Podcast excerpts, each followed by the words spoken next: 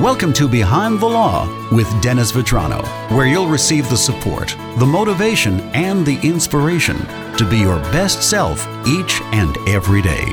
And now, here's your host, Dennis Vetrano. Time again for Behind the Law with Dennis Vetrano. Good to see you, Dennis. Good to see you, Joe. We started a big discussion on this QDROs situation, the QDROs. Yes, yes, and and it, just to, just to go back a little Please. bit, you know, we were talking about how in a divorce, you know, most cases are resolved via an agreement, a stipulation in a divorce case. Most cases do not go to trial.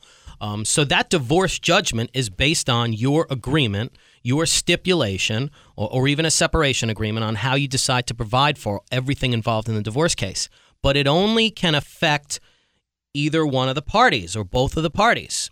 One spouse, the other spouse. It can't tell Chase bank account to do something. It can't tell um, IBM to do anything with the pension plan. So, a QDRO is the court order that directs the pension plan administrator to when you know the, the when the titled spouse, the one that is a participant in the plan, retires, to send a check to the non-titled spouse, the non-participant, and a check to the titled spouse. So if you're dividing your pension plan 50-50, 50% of the check goes to one spouse, 50% of the check goes to the other spouse. The only way IBM or any pension plan administrator even knows your divorce exists is when they receive a QDRO and they have to approve it.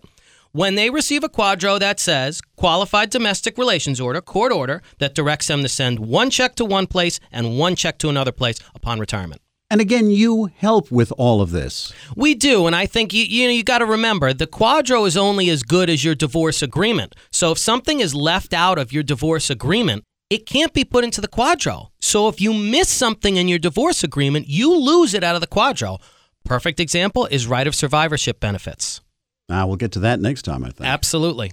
For more information about Dennis and his firm, please visit that ever expanding website. Yes, drvetranolaw.com. There's a lot of interesting information there. Definitely is. One more time. drvetranolaw.com. Thank you, Dennis. Thanks, Joe.